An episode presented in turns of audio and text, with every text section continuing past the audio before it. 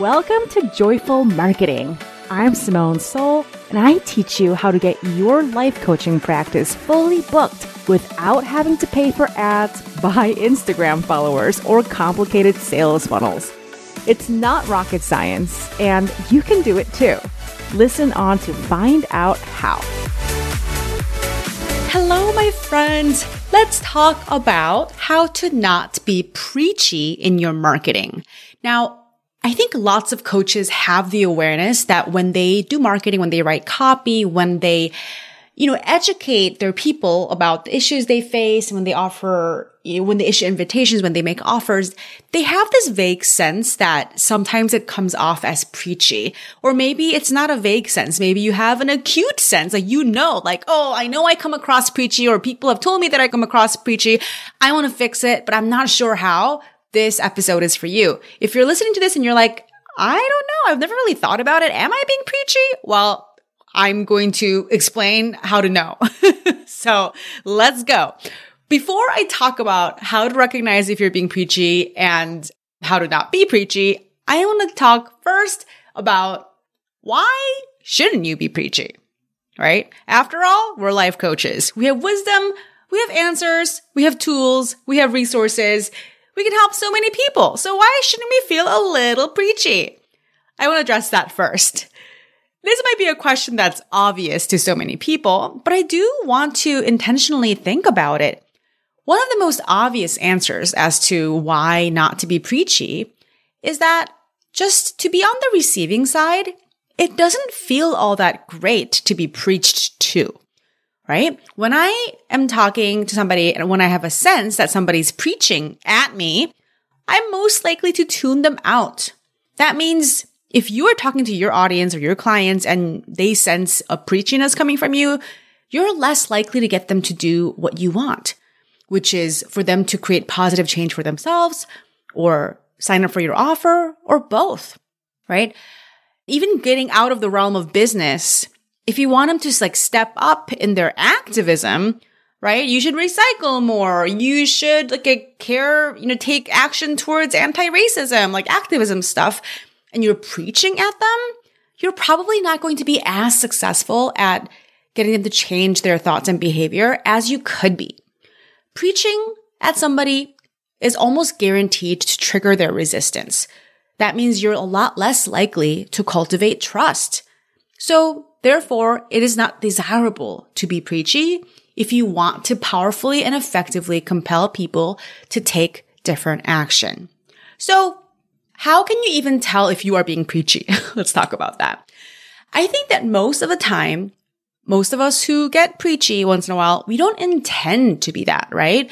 We just think that we can help and we're dying to help because we love helping and that's great. But Here's some ways to tell if you're even accidentally giving off a preachy energy in your marketing. One is if you notice yourself getting into kind of a convincing energy with your marketing. In your mind, right? You're not like, oh, I'm going to go convince them. It's like you keep trying to like overcome their objections.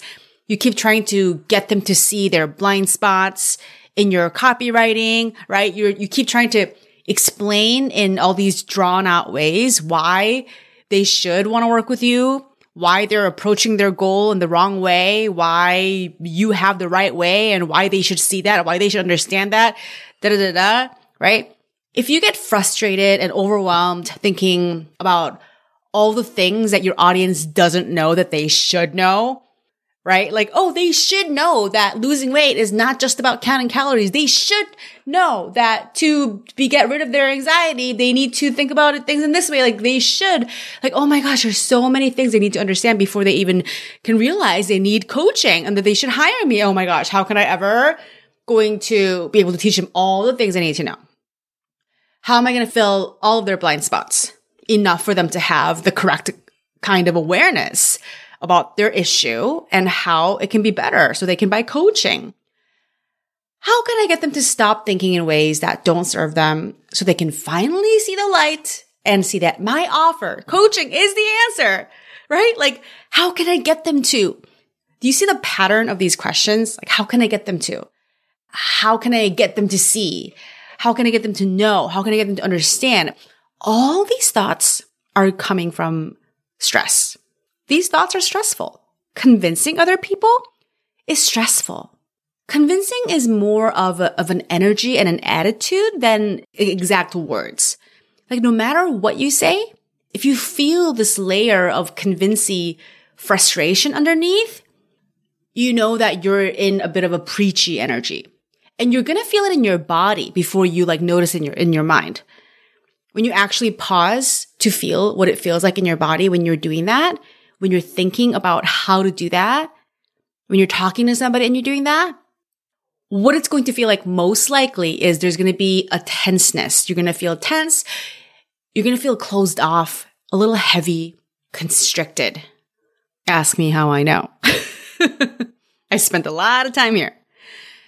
When you're trying to convince somebody, the underlying assumption, here's why it's stressful. The underlying assumption is that you know better and that they need to be cajoled and lured and taught and coaxed into seeing the light and to doing things a different way.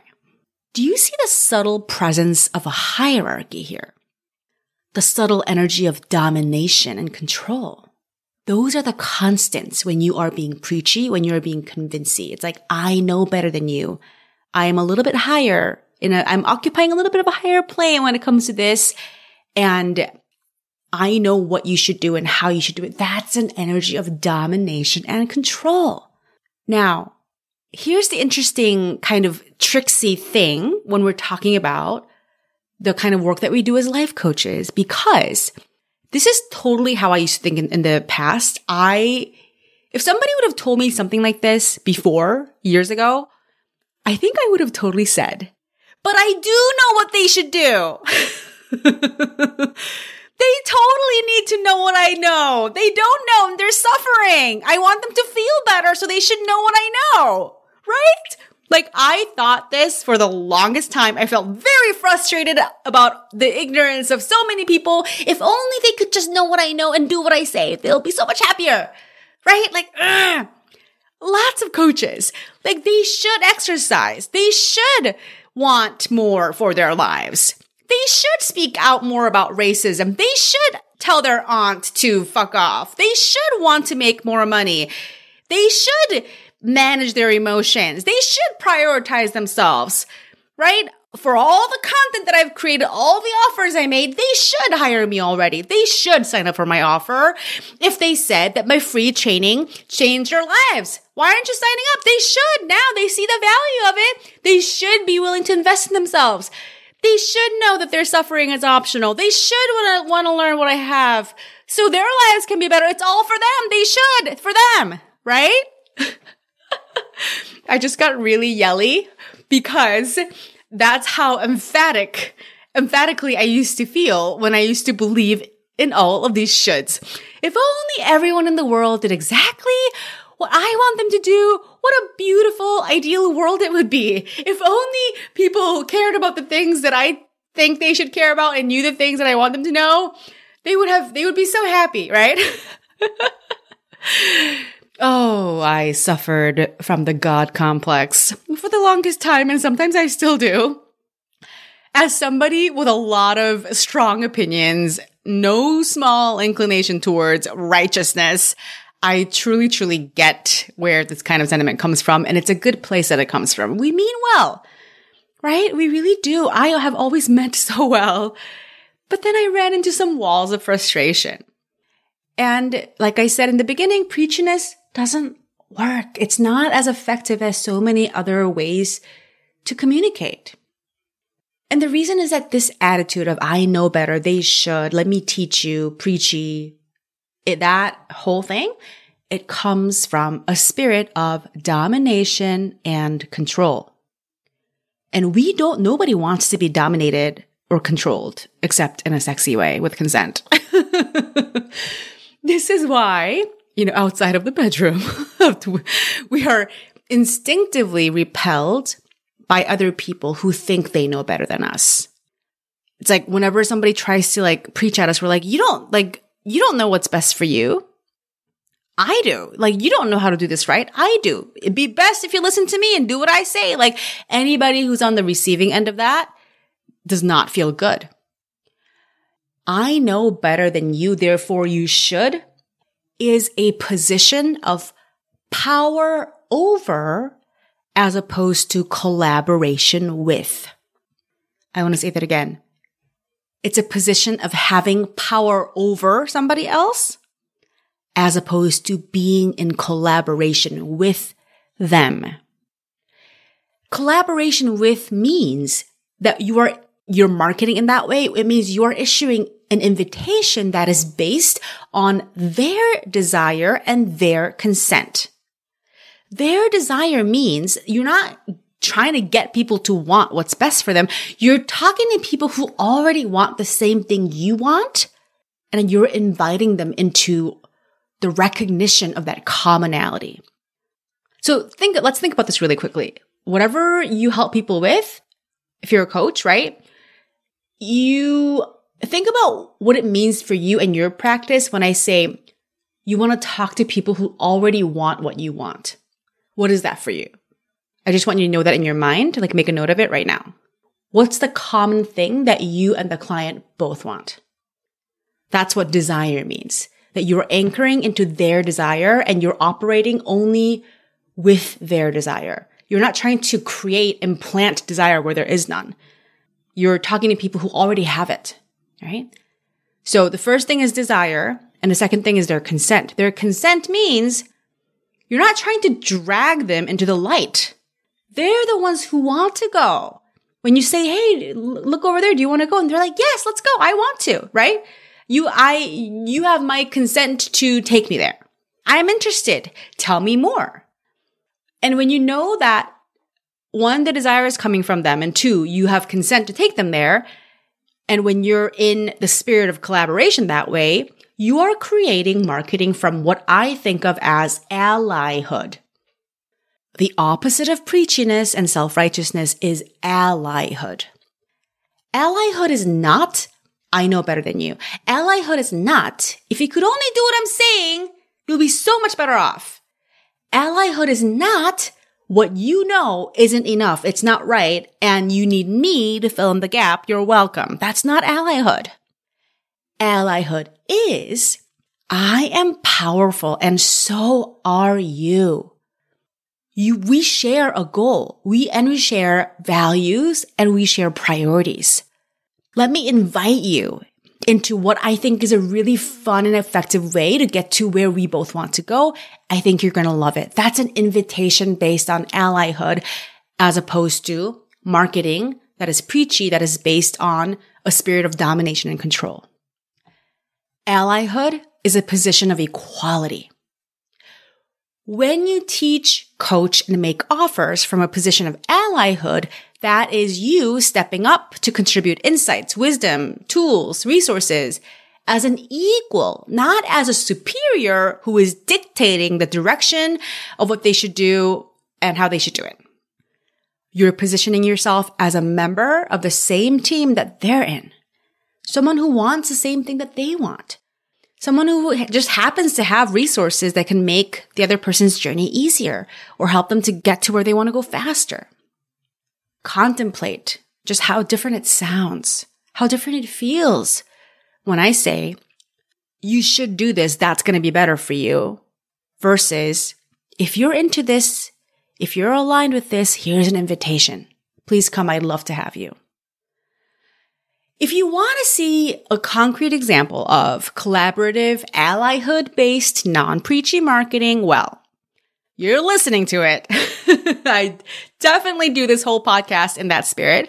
And everything I write, everything I contribute towards my people by way of marketing, exact same thing.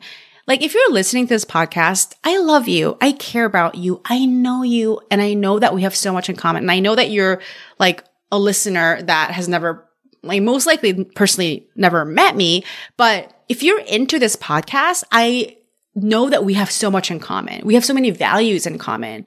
I know also that you're weird enough to be into my specific type of weird. I'm kind of a weird person and you're like, I'm into that, right? Like we're allies. and from that spirit of allyship, I'm contributing what I know in hopes that it'll be helpful to you right? And I hope you feel it. I know that you do feel it. Many listeners of the show tell me that they feel it. They, I mean, they don't say like, I feel your allyhood. It's not like that, but they do say every time I listen to your podcast, I feel so encouraged. I feel so seen. I feel empowered. And even when you're like calling me out a little bit, even when I listen to something you say and it's like, ouch, that hurts. Or, you know, even when you're like laying down the law, I can feel that you're on my side and that it's coming from love and respect, not from a place of like preaching from a pedestal. And I get these responses from people all the time because I truly genuinely think of you and the relationship that you and I have with you being my listener in these terms. You can also look at any copy I write, any of my sales pages, anything that I create, these are all examples of non-preaching marketing. Now, really important fine point here. Being an ally or positioning yourself as an equal and inviting collaboration as opposed to having power over to control, inculcate, dictate does not mean that you also can't be very powerful and assertive. If you listen to this podcast for any length of time, you get to know me as a coach or teacher in any kind of capacity, it gets pretty obvious pretty fast that I'm kind of a bossy person. I have a lot of strong opinions. I'm not exactly subtle about what I believe in and what I champion. And that's because I don't believe that championing my ideas and offers and the transformation that I believe in has anything to do with me exercising power or superiority over you. I do not need to know better than you or to be superior to you or to feel qualified to dictate how you should live in order to fully champion what I care about and what I believe in. So my assertiveness, my power, my conviction, it comes from how deeply I believe in my ideas. And it's that internal relationship between my ideas and my offers, as opposed to that coming from me trying to dominate you. So by all means, please be powerful, step out and be assertive. Take action from your deep conviction. Invite your audience, your clients unequivocally into the journey that you believe in, that you want them to take them on. You want to take them on. and know that there is a huge energetic difference between being a safe and attractive place for people to land who want to go with you versus wanting to control what they should want, what they should do. That is the difference between like control and domination and allyhood is a difference between marketing that comes off preachy and marketing that truly comes off like, wow, this person sees me, they get me. And it feels amazing and empowering to be here with them. And when you're there, of course, they're more likely to buy from you. They're more likely to follow you. They're more likely to trust you, to refer them to their, to refer you to their friends, etc., etc. I hope that all of this is clarifying and helpful. So many coaches have amazing coaching skills and beautiful hearts, beautiful intentions to help their clients create their best lives. If you're listening to this, that's most likely you too what I know for sure is that when I went from a preachy, subtly domineering, convincing, you should, I know what's best for you. It's for your own good kind of energy to a true relationship of respectful, loving, consent based, mutual desire based allyhood with my people. And I started doing marketing that way. Everything changed. And by the way, if you're wondering, oh, does all of this apply exactly to activism? The answer is fuck yes. All of it. Activism marketing, it's the same thing, except apply to different things. It's the same principles of influencing other people to take different action, right? So ever since I made that change, I consistently got way more interest, way more high quality communication with my people, way more sales. And honestly, the most important thing is I have way more fun with my business and I feel way more peace. I feel way more in my element. It feels a lot better to be an ally than to be on a pedestal preaching. And that's what I wish for you. All right, my friends, my allies, thank you for listening and thank you for all that you contribute to the world just by being a life coach. We are going to constantly work together to get even better and better at what we do. together. And I'll talk to you next week. Bye. Hey, if you want a shot of fresh inspiration and actionable tips to improve your marketing every single week in your inbox, you better get on my email list. Sign up to receive my free ebook called 20 Unsolicited Copy Tips. It's been known to get people to come out of the woodwork and ask to work with you. So get on that, link in the show notes, and I'll see you in your inbox next time.